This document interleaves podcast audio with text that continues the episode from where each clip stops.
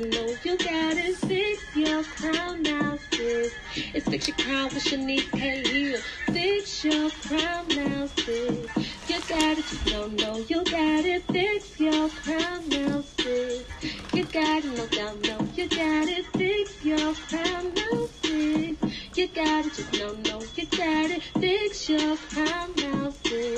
It's fix your crown with Shanice K. Hill. I know sometimes it gets hard in life. I know sometimes you can't see the far. But just know what God on your side. Everything will be alright. Hi, you guys. Oh, Jesus. Today was quite an interesting day. I did just notice I hit like 8,000 listeners today. So that's like pretty cool. Um, something that hit my head earlier. Um, it's a lot of times I don't want to make a podcast, but then I just I try to remember what's my assignment in life. And I know one of my major assignments is to help people heal, to help people identify the broken areas in their life, to help them reveal things that was normalized to us.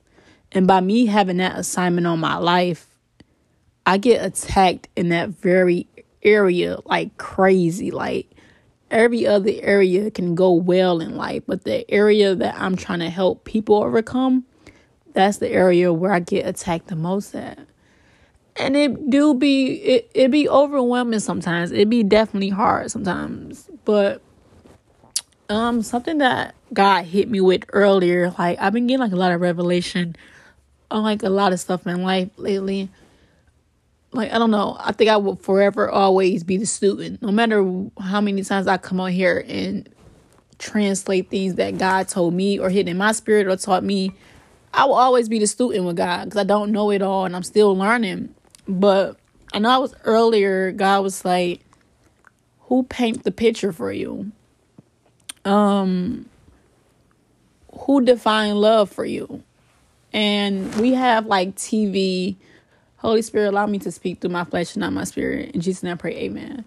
But we um we allow like TV couples, we allow people on Facebook to determine our relationship goals, or we desire the fairy tale wedding, or we desire where the white picket fence like we desire those things. But somebody from your childhood shaped your definition of love. So you think love is something that is really not if you didn't see a healthy form of love. And that's what I'm currently learning about myself. What I thought was love is not love. What I thought was love is is not it, it wasn't love. I feel like I had one similar to this, but not really. Um but I do know I said on the other podcast, the man who raised me since I was like one years old he was a, a, like an excellent dad in my eyes when I was younger. I would say that when I was younger. But he was the dad that provides, that bought me anything, and I was always with him. Excuse me, but I knew that he treated my mom terrible. Like he treated her really, really bad. So by me seeing that unknowingly, that shaped my perspective of the man I would like to have. Even if I didn't want it, even though I knew how he was treating her was wrong, it still shaped something in my heart to determine that uh, that that's what I want. And that's what I went after. And by me going after the very thing I seen growing up, because that was my definition of love. That was the only, that was the closest thing I seen to love. Even though it was unhealthy, even though it was toxic, that's the that's what I seen. So my standards with love was that I didn't see past that. I didn't see that it's actually possible for a man to worship the ground you work on, walk on. It is possible for a man to respect you. It is it is possible for a man to love you for you and not the things you have or things like that. Like it's possible. But since I didn't see that, it's hard to think something is possible when you haven't been exposed to it. And that's when healing comes in play. It's like God take away the things that you that was normal to you. Like God take away the things that you once believed was correct and that was like incorrect. Like the closer you get with God, God will show you like everything you was taught was wrong. So now you're going through this whole rebirth stage of becoming a new person, but you still have to learn everything all over again like a baby because God has to teach you all over again. And and I was just like I was just I was just looking like at the people I dated um the standard I had for myself was what I seen and I settled for it. And the more I'm like getting close to God, like my vision not blurry no more. So it's like this this this this don't this not right. Like and then the like you your your vision was so blurry for so long. Then when when it do seem to get more clear, you already attached to something that you don't supposed to be attached to. And that's why it's so important to let things go like let things go. I can't express that so much. Let things go. Like it's so many times that we hold on to things that's past our due season. Like let let it go. Because i truly believe the more you hold on to something that's not for you the worse it gets. The worse it gets. But have peace in letting go. I think i think that's the thing that when it's time to let someone go or just let anything go in life, we don't find the peace in it. We try to like force things to end on bad terms or we try to go out with a bang. Like it's you have to find the peace in it. And I mean find the peace in it, you have to ask God. It's so cliche. I heard this into a sermon a few minutes ago. Like God, you gotta have better for me. Like that's so cliche to tell somebody who never seen better, you know? So when I hear that phrase, I'm like, it, it sounds good, but this all I ever this all I ever received. So how can I expect better from something when it's all I ever received?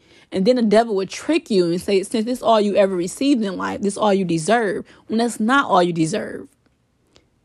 And just like and it's like a really raw, transparent moment for me to even like say this because it, this is really fresh on my brain right now and I just knew I just know I hold people up to a standard that they didn't match.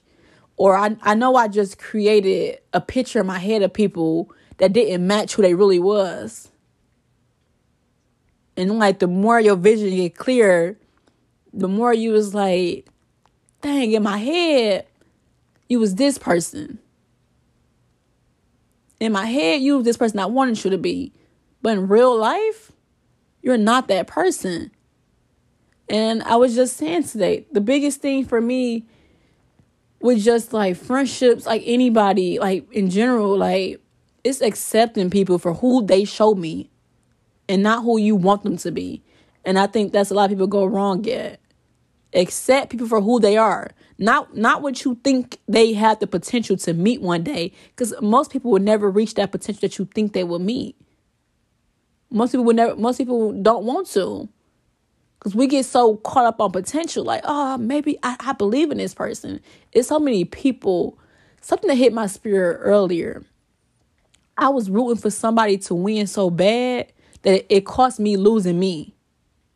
You don't, your, don't allow your loyalty to be dis. Your, don't allow your loyalty to somebody else become a disloyalty to your own self. Don't allow your loyalty to someone else. You trying to prove you're loyal and you're down for someone. Don't allow that to be disloyal to yourself. You want to see them win, but is you losing by watching them and trying to be their fan? You want to see them win so bad, so you would stick by their side through everything they done to you. And you're losing spiritually and mentally by trying to make sure they're winning, trying to make sure they come on top when you're not even giving this, you're not even giving the same back in return. You giving to them and they taking away from you. That's crazy. That whole little phrase that, that just said was crazy. Cause I think once I'm loyal to people like friendships, that's why I don't have a lot of friends. Because I, I take I take the word friend serious. I got I I, I I don't like my friendships. We don't have no hidden motives. We don't gossip behind each other back. Like we pour into each other. We pray for each other. Like I don't play with the word friend because I know who I am when it comes to that. Like I, I know who I am in any area who's connected to me. But the moment that that's not you, you gotta stop labeling people as friends. You have to stop labeling people as relationships. If my if me being loyal to you is costing my loyalty to myself, that's a problem. But now, who shaped your definition of love? Was it the man who you seen go woman to woman, date multiple women? So when you in a relationship as an adult, the man you're with, he dating these multiple women, but he's keep coming back to you. Who shaped your definition of love?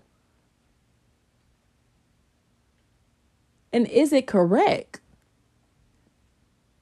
If you don't know that answer, ask God. Like you have to ask God, like who what do I feel love is?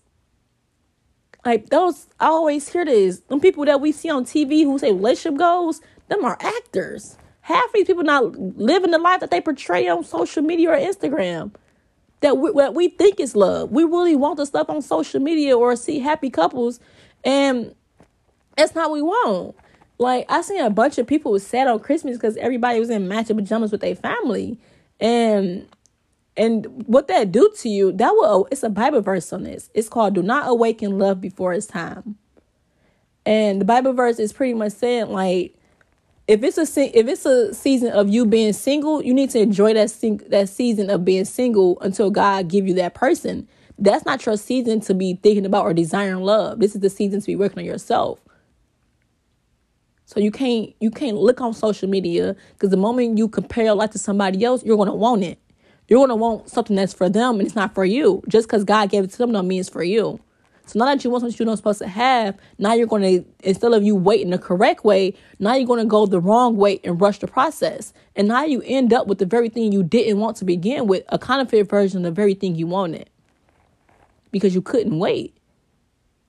I had to ask myself, Shanice, you're going to compare yourself to people who got was happy on Christmas with their boyfriends whatever, or the boyfriends and girlfriends, or you're to sit there and continuously to wait.